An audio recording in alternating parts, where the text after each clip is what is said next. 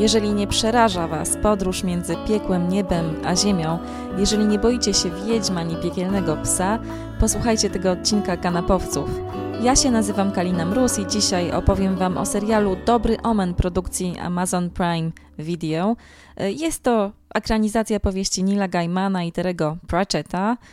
Historia o aniele granym przez Michaela Sheena i demonie granym przez Davida Tennanta, którzy się przyjaźnią i próbują wspólnie uchronić e, świat przed nadchodzącym Armagedonem, ponieważ całkiem nieźle się na tym padole czują. Opowiem Wam też dzisiaj o pewnych innych nieświętych serialach, e, ale nie zrobię tego sama. Przenieśmy się więc na Mokotów e, do Agory, tam czeka na mnie mój gość. Siedzimy sobie w redakcji Gazety Wyborczej. Obok mnie Maja Staniszewska, dziennikarka Wysokich Obcasów Ekstra, specjalizująca się w dziennikarstwie filmowym, ale również telewizyjnym i generalnie pisząca o kulturze. Cześć Maja. Cześć. Y, spotkałyśmy się tu, żeby porozmawiać głównie o dobrym Omenie, ponieważ wiem, że jesteś wielką fanką Terego Pratchetta. Nie wiem jak Neil Gaiman. I teraz pytanie, czy to jest bardziej serial Terego Pratchetta, czy to jest bardziej serial Neila Gaimana, który jest showrunnerem?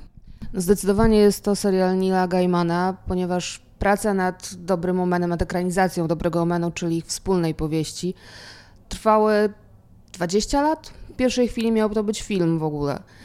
E, a potem wszystko się odciągało, odciągało, aż w końcu niestety Terry Pratchett nas opuścił. Udał się gdzieś pod gwieździste niebo.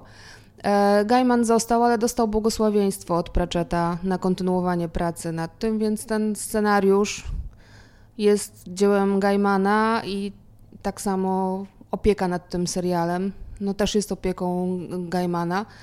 Czy Sir Terry skądś na, na, na to patrzy?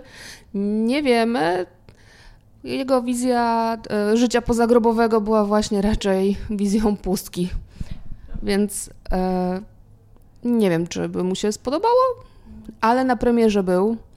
E, Gaiman zabrał na premierę uroczystą serialu jego szalik i kapelusz, bez którego Pratchett nie pokazywał się publicznie. Było specjalnie osobne miejsce na, e, zarezerwowane, na którym ten kapelusz z szalikiem siedziały sobie, żeby duch Pratchetta unosił się i nad serialem. No właśnie ja te akurat Pratchetta czytałam bardzo dużo w dzieciństwie, oczywiście głównie Świat Dysku. Szczerze mówiąc nie odświeżałam sobie tych książek jeszcze w życiu dorosłym przed Dobrym Omenem, ale oglądając Dobry Omen miałam trochę wrażenie, że tam mi brakuje tego Pratchettowskiego humoru, takiego trochę ostrego. Nawet jak się śmierć pojawia, to on już nie ma, nie jest taki, nie mówi tym kapslokiem, nie ma tego poczucia humoru takiego sarkastycznego, tego, to wszystko tam trochę mi uciekło. I dlatego się ciebie zapytałam właśnie o tego Gaimana, bo mam wrażenie, że to jest takie bardziej y, troszeczkę. Jest to taka miła bajka w zasadzie. No właśnie ja z Nilem Gaimanem nie jest mi po drodze zdecydowanie ani jego powieści, ani te dla, ani Koralina, czyli rzecz dla małych, ani te dla dorosłych. Jakoś mnie wciągnęły, natomiast jako wielka fanka Pratchetta, tak, no czy mam wrażenie, że ten serial, y, poczucie humoru w nim jest takie fajniutkie. To nie jest pratchettowskie poczucie humoru, gdzie y, bywają właśnie różne ostre szpile, takie zagrania dość nawet ryzykowne, że to jest wszystko takie fajniutkie, fajniutkie, aż za fajniutkie. I też miałam trochę poczucie, że on jest tak nakręcony troszeczkę oldschoolowo. Jakoś tak miałam wrażenie, że odcinki, te odcinki mogłyby być troszeczkę krótsze, że jakoś tak oglądałam, oglądałam i właściwie miałam poczucie, że jest to trochę przegadane, ale też trochę takie, trochę aż wręcz teatr telewizji chwilami. I tak, no trąciło mi to myszką po prostu na poziomie realizacyjnym, o dziwo. I zdziwiło mnie to bardzo. Ja uważam, że ten serial lepiej by się sprawdził, gdyby był bardziej realistyczny. Znaczy dziwnie mówić realistyczny przy serialu, w którym, którego głównymi bohaterami są anioł i demon i gdzie chodzi o Armagedon i zabicie antychrysta. Ale gdyby to wszystko nie było, bo ja mam wrażenie, że kolory, wszystko jest takie cukierkowe, właśnie takie fajniutkie. Kolory są podkręcone, gra aktorska jest na granicy na granicy właśnie teatru, tak troszeczkę wszyscy trochę przeginają, niektórzy przeginają bardziej, e, jak David Tennant, który całego e, swojego demona gra Billym Mackiem e, z To właśnie miłość, czyli Billem Naim.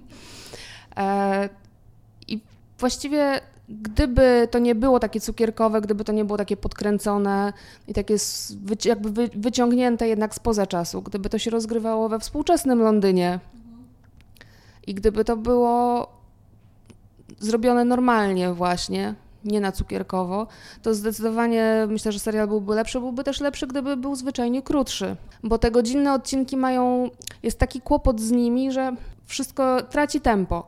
Pierwsze dwa ogląda się jeszcze siłą rozpędu, natomiast w trzecim cold opening trwa prawie połowę filmu, znaczy prawie połowę odcinka.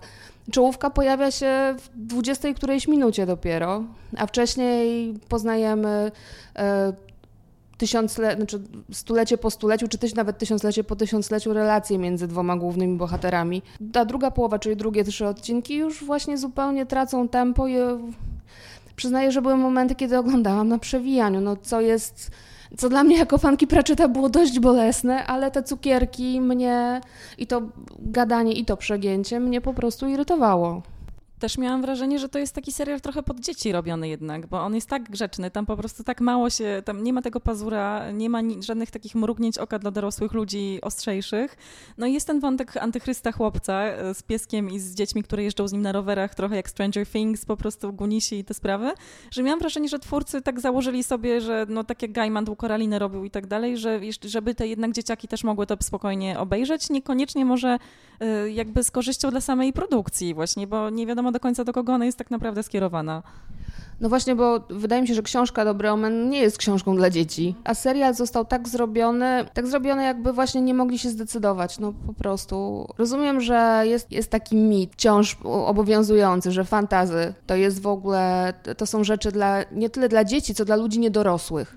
Dla ludzi, którzy nie potrafią zmierzyć się z wielką literaturą albo z wielkimi reportażami i e, generalnie z brutalnym światem, więc sobie uciekają w smoki, rycerzy, królewny, miecze wyciągane z kamienia. Co jest oczywiście bzdurą ale bzdurą pokutującą. Więc ten serial się tak stanął w rozkroku. W nim są fundamentalne rzeczy ważne dla dorosłych. Jest dyskusja wręcz teologiczna o walce dobra ze złem. Są różne religijne wątki. Jest bardzo silny wątek który mam, mam nadzieję, że trafia do rodziców, znaczy do mnie jako do rodzica trafił mocno, czyli tego momentu, kiedy ma nadejść Armagedon i antychryst konfrontuje się ze swoim biologicznym ojcem, czyli z szatanem. Bez spoilerów, ale to jest bardzo ważny moment w tym. I to każdy rodzic oglądając y, tą scenę, myślę, że może to bardzo mocno przeżyć, więc jest tutaj o relacjach między nami a naszą przyszłością bo bardzo ważny jest ten wątek czarownicy, która jest spadkobierczynią wielkiej czarownicy spalonej na stosie, która była, y, która przepowiadała przyszłość i której opowieści, której przepowiadanie przyszłości właśnie napędza, napędza całą tą historię. I tego właśnie, kim jesteś? Czy jesteś sobą?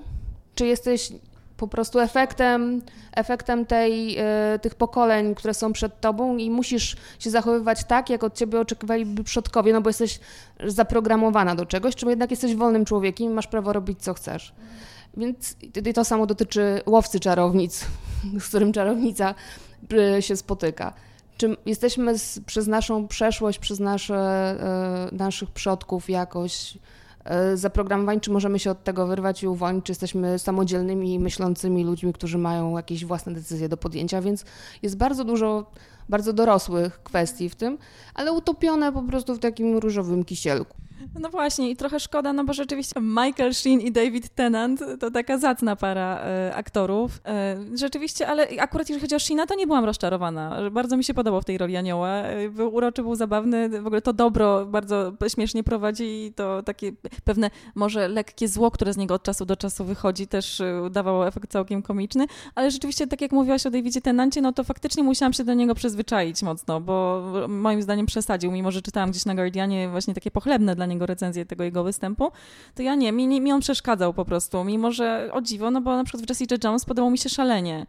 Y, Doctor Who też to była jego dobra rola, natomiast Doctor Who to też specyficzny bardzo repertuar, a tutaj właśnie, kurczę, jakoś nie mogłam, nie mogłam przez to przebrnąć do końca i ten, no, cały odbiór tego serialu był dla mnie trochę popsuty właśnie przez jego występ. No właśnie ja się nie mogłam oderwać od, od jego to właśnie miłość, łącznie z tym, że on chodzi podobnie, znaczy tak się buja podobnie jak Nahi staje tak bokiem. Znaczy wysoce irytujące i jeszcze na dokładkę te jego demoniczne oczy.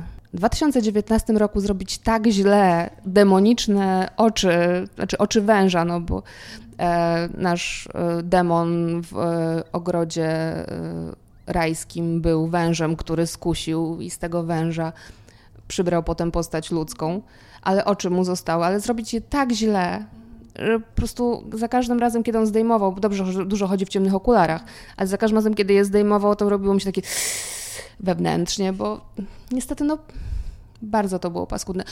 E, są dwie rzeczy, które mnie bardzo ucieszyły w dobrym momencie. To są te, które bardzo lubiłam z powieści i które zostały w niej, y, zostały w serialu pokazane, y, czyli to podejście y, naszego demona do kwiatów domowych, które zresztą pożyczyłam od Pratchetta i Gaimana z książki, czyli to, że on ma najpiękniejsze i najbardziej przerażone kwiaty doniczkowe w całym Londynie, gdyż jeśli któryś nie spełnia jego oczekiwań, obchodzi z nim całą resztę, mówiąc: No popatrzcie, kolega nie dał rady, pożegnajcie się z nim. I one właśnie rosły piękne, ale bardzo przerażone, że spotka je ten koniec. Więc ja stosuję to do moich kwiatków. Dwóch. Jeden się słucha. A mnie z kolei y, bardzo ucieszyło wątek psa, piekielnego psa oczywiście, no bo ja jak wiadomo jestem zwariowaną y, fanką psów i bardzo mi się podobał ten zamysł, że pies z piekła rodem y, po prostu z samej swojej natury, przez to, że jest psem, zwanym psem, nie może być zły tak naprawdę. Bardzo mi się to podobało, że po prostu jest to towarzysz chłopca antychrysta, wszyscy czekają, aż z niego wyjdzie bestia, a tymczasem jest to po prostu pies. No ale to właśnie w książce e, cały zabieg na tym polegał, że antychryst dostaje psa i od tego, jak go nazwie, mhm. będzie zależało, która strona wygra, piekło czy niebo. Jeśli nagrał, nazwałby psa właśnie, nie wiem, no, aniołkiem albo kluseczką, to wtedy e, szeregi anielskie by się ucieszyły. Jeśli nazwałby go bestią dzikusem, no to wtedy wygrałyby zastępy z piekła. Natomiast Adam nazywa swojego psa psem, co jest no, trudno bardziej obojętne. To po prostu to zwierzę, ten rodzaj zwierzęcia nazywa się psem, więc, więc równowaga została cały czas zachowana, więc trzeba było próbować popchnąć ten Armagedon w inny sposób. A właśnie ciekawi mnie to, no bo Terry Pratchett był, jak wiadomo, ateistą i to dosyć zagorzałem. Przecież nawet zdaje się, że walczył o to, żeby jak, jakąś wizytę papieża Benedykta, y, żeby ona nie została uznana za... Jest jakieś odwiedziny polityczne bodajże, za jakąś wizytę polityczną w Wielkiej Brytanii, z tego co pamiętam. Nie wiem natomiast jak Neil Gaiman, próbowałam się zorientować, zdaje się, że on jest takim agnostykiem. E, natomiast trudno mi właśnie określić to no, na podstawie tego serialu podejście do wiary twórców. No mam wrażenie, że jakby tylko ateista mógłby zrobić takie poczucie humoru. Jest tam dosyć ostra scena krzyżowania Chrystusa i tak dalej, z dużym poczuciem humoru, e, taka trochę Monty Pythonowska wręcz, ale dla mnie to właśnie takie podejście no, do wiary, które się odbija w tym serialu jest niezwykle interesujące. Wiesz co, z tym ateizmem Pratchetta to sprawa jest trochę bardziej skomplikowana, bo on sam mówił, że on nie wierzy w Boga osobowego. Ale nikomu nie zamierza odbierać jakiegoś źródła siły czy źródła nadziei, więc e, on nie tyle właśnie, masz rację, jego bardziej interesowały polityczne wpływy i Kościół jako instytucja. To zresztą w świecie dysku przecież doskonale widać, jak on podchodzi do kapłanów. Bogowie w świecie dysku, tak samo jak Bóg e, w dobrym momencie, występują. Występują, tylko to są zazwyczaj właśnie w świecie dysku jacyś nieudacznicy, albo jakieś napuszone indywidua, które tylko żądają, żeby oddawać im hołd, a jak y, ktoś nie spełni oczekiwań, no to jest karany w jakiś sposób. Więc on do pomysłu, istoty y, Boga czy bogów nie miał żadnego zastrzeżenia, natomiast bardzo mu przeszkadzała polityka. Czyli tak pragmatycznie do tego podchodził. No taka jako, on raczej by pewnie powiedział sobie, że jest humanistą, zresztą był członkiem y, Stowarzyszenia Humanistów w Wielkiej Brytanii. I tak naprawdę, jeśli chcesz wierzyć, właśnie w świecie dysku jest taki moment e, przewijający się, co się dzieje z e, człowiekiem po śmierci, kiedy przychodzi śmierć, która właśnie mówi kapitalami w jego powieściach, e, żeby kogoś zabrać. Okazuje się, że po śmierci jest to, co myślisz, że jest. To znaczy, jeśli wierzysz, że jest pustka pod gwiaździstym niebem, to jest pustka pod gwiaździstym niebem, tam cię śmierć zaprowadzi. Jeśli wierzysz, że czeka cię reinkarnacja, Przeżywasz reinkarnację, w ten sposób pewien złoczyńca kończy jako ziemniak w następnym wcieleniu.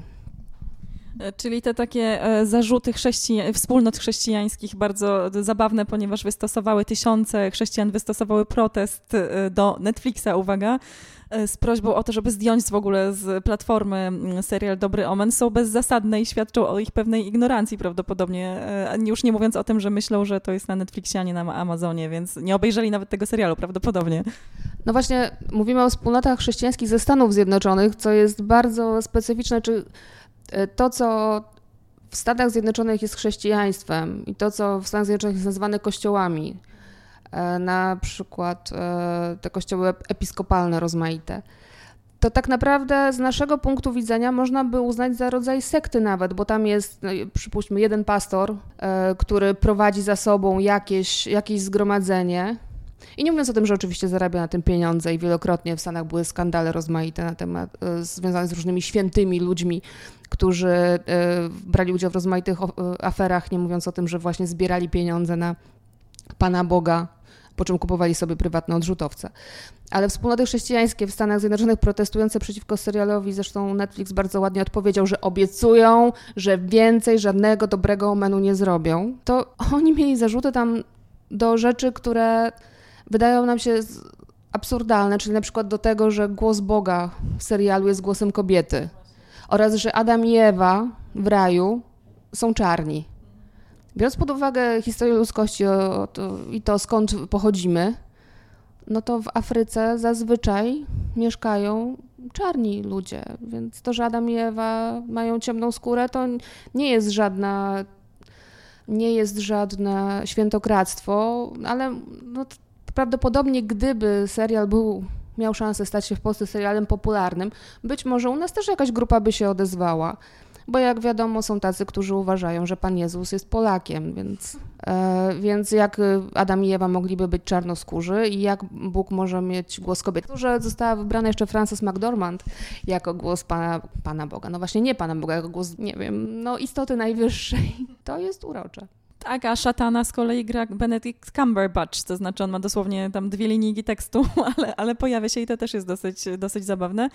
Mnie też zawsze śmieszyło właśnie to, że u Pratchetta y, śmierć jest mężczyzną, ale to w innych kulturach to się dosyć często zdarza. To jest jakby kwestia nomenklatury i różnych innych y, rzeczy.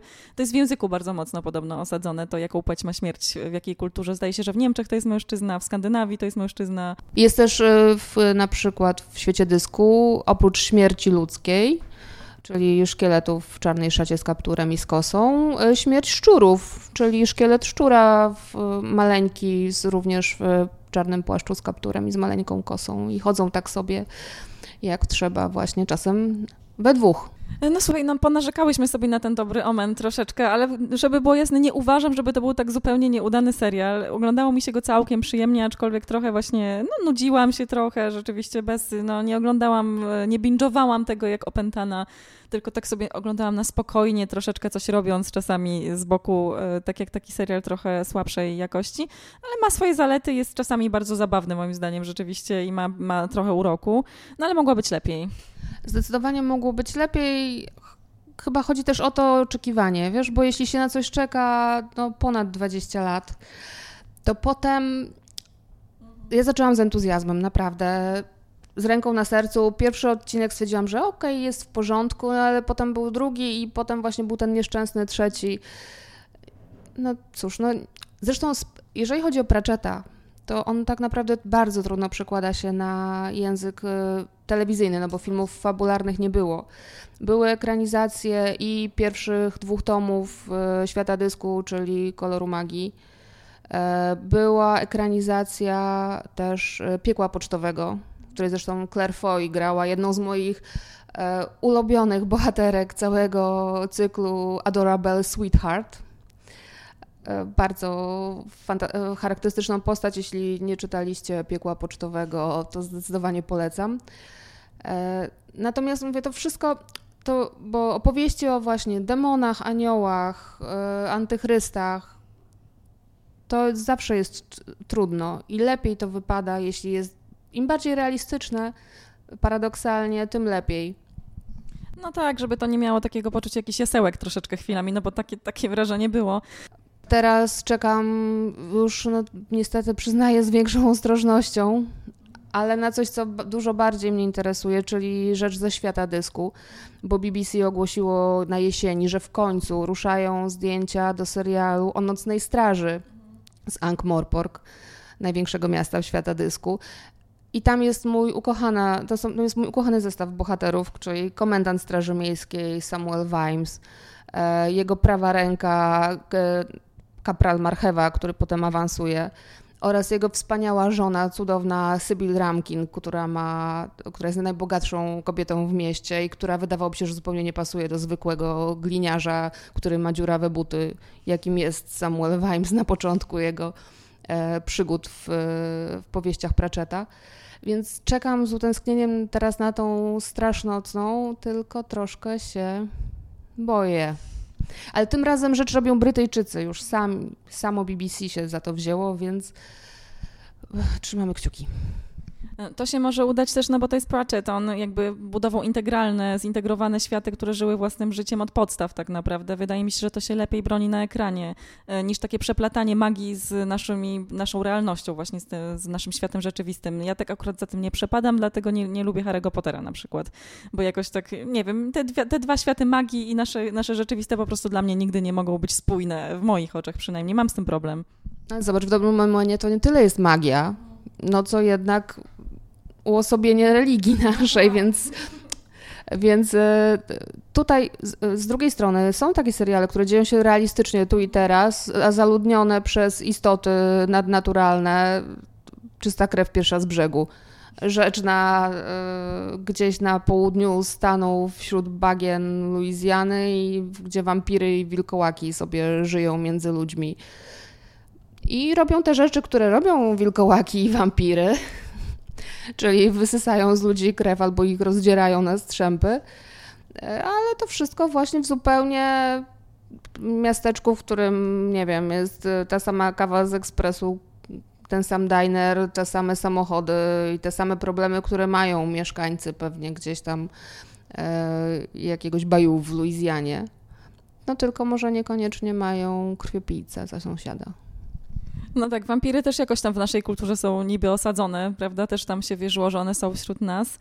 No i oprócz innych nieświętych seriali tego typu właśnie, w których rzeczywistość się przeplata ze światem powiedzmy paranormalnym, nazwijmy to tak, no bo ja uważam, że religia też jest czymś paranormalnym, prawda? Jakby nie było. Nie dla wszystkich może, ale, ale, ale ja tak sądzę. Um, to jest Sabrina na przykład Netflixa, prawda? Kolejna ekranizacja e, komiksu Archie Comics. Um, oprócz tego mamy też Dobre Miejsce z tych nieświętych seriali, o których dzisiaj rozmawiamy. I oprócz tego, jeżeli chodzi o Armageddon, który nadchodzi, mamy też serial Cudotwórcy e, ze Steve'em Buscemim jako Bogiem i aniołem w postaci Daniela Radcliffe'a. Nie wiem, czy któryś z tych seriali oglądałaś i czy któryś ci się jakoś specjalnie podobał, e, czy o wszystkich z nich masz zdanie raczej negatywne? Nie mam o nich żadnego zdania, gdyż żadnego z nich nie widziałam. Natomiast e, widziałam Sabrinę, ale tylko widziałam wersję Sabriny z lat 90., gdzie była miłym, sympatycznym popołudniowym serialem dla nastolatek z gadającym kotem. Podobno w tej wersji ku mojej rozpaczy kot nie mówi, więc, więc e, kiedy usłyszałam, że kot nie mówi, stwierdziłam, że nie widzę głębszego sensu w oglądaniu Sabriny. Więc generalnie nie wolę seriale już zdecydowane, to znaczy takie albo jest albo jest to świat realny, albo jest to świat zdecydowanie fantastyczny. Ewentualnie mogę się skusić na wątek z podróżą w czasie. No tak, gdybym miała, ci, gdybym miała ci ewentualnie któryś z tych seriali polecić, no to chyba byłoby to pewnie dobre miejsce, no bo to zrobił Shore, czyli no ci sami twórcy, którzy robili remake The Office, prawda, i zrobili Parks and, Parks and Recreation, więc to ma swoich fanów, jest to dosyć zabawne, jest to też o czymś, znowu o takiej dychotomii dobra i zła, pozornej dychotomii dobra i zła, o tym, jak te dwie siły bez siebie nie mogą istnieć i jak to się wszystko przenika i o tym, że, wszyscy, że nasz świat nie jest po prostu czarno-biały i podzielony na piekło i niebo, tylko no, żyjemy w takim czyśćcu i prawdopodobnie nie chcielibyśmy e, wcale do żadnego nieba trafić. Zresztą bardzo mi się, akurat w dobrym omanie bardzo mi się to podobało, że właśnie demony mówią, przecież to u nas jest Beethoven, u nas jest Bach, u nas są wszyscy artyści. A w niebie są straszliwe, straszliwe nudziarstwa, ale właśnie to, co jest jeszcze bardzo fajne w dobrym omenie, to jest relacja między aniołem i demonem. Znaczy właściwie to jest miłość. Oni się kochają tak jak kochają ziemię, na której żyją od początku, od stworzenia człowieka. I nie chcą się wcale z nią rozstawać. Anioł nie chce porzucić swoich rzadkich książek, które sprzedaje w antykwariacie, ani dobrych restauracji. Demon nie chce się pozbyć swojego pięknego samochodu i rock'n'rollowego stylu życia. I tak naprawdę stwierdzają, że ani piekło, ani niebo same w sobie nie są atrakcyjne. Że atrakcyjne jest to, co mają, mają oni nawet. Istoty nadnaturalne, mające 5000 lat według wyliczenia tego serialu, tu i teraz na Ziemi. Tak, zresztą to takie porównywanie, y, porównywanie nieba do, jakiegoś, do jakiejś formy korporacji z Bogiem, który jest szefem firmy, to jest też coś bardzo popularnego. Troszeczkę mamy tak w dobrym omenie, prawda? To znaczy, no przecież Gabriel, y, czyli y, John Hamm z Mad Menów, no jest ubrany po prostu jak typowy korpo wyjadacz i menadżer wysoko postawiony. Bardzo podobnie jest właśnie w cudotwórcach. To też wszystko, niebo ma formę jakiejś ogromnej firmy. Bóg z kolei jest taką istotą, która stworzyła ludzi na swoje podobieństwo i teraz no, płaci za to tym, że ludzie są jacy są. No bo Bóg Steve Buscemi po prostu siedzi na kanapie, pije browar i nic mu się nigdy nie chce. Mniej więcej tak jest. I dlatego chce zrobić jeden wielki Armagedon, bo jest rozczarowany tymi istotami, które stworzył na własne podobieństwo. Mm, ale w dobrym miejscu też to wszystko jest podobne. To jest, wszystko jest ustrukturyzowane, to wszystko ma swoje zasady. Tutaj każdy przed kimś odpowiada, są szefowie, są właśnie pracownicy. E, także zawsze ta wizja nieba, mam wrażenie, w serialach jest taka zbliżona po prostu do jakiejś formy mm, korporacji. To jest też zabawne strasznie. No, jak to, jak ma być nudne miejsce? No to powinna być korporacja, niekończące się zebrania, hierarchia, struktura, raporty i dupogodziny wysiadywane za biurkiem. No i tym optymistycznym akcentem wracamy do swojej korporacji, do swojej firmy, przepraszam, pracować za swoje biurko. Bardzo Ci dziękuję. Dziękuję. To była Maja Staniszewska, a ja już zdążyłam się teleportować do domu i mam przed sobą książkę Christophera Della The Occult Witchcraft and Magic An Illustrated History – czyli ilustrowana historia okultyzmu, e, czarnoksięstwa i magii. Wydaje mi się, że to jest bardzo dobry e, kontekst dla serialu Dobry Omen i innych nieświętych produkcji, o których dzisiaj rozmawiałyśmy. Złowiłam tę książkę w Muzeum Sztuki Nowoczesnej w Warszawie w księgarni Bukow i serdecznie ją Wam polecam. Nie wahajcie się zaglądać na wyborczą.pl ukośnik telewizyjna i czytać różne teksty e, na temat VOD i telewizji. Y, łapcie co piątek gazetę wyborczą, bo tam jest właśnie dodatek y, telewizyjna. Zaglądajcie też na Facebooka Kanapowców, Małpa Kanapowcy Podcast, y, taki sam adres Instagrama. Do usłyszenia.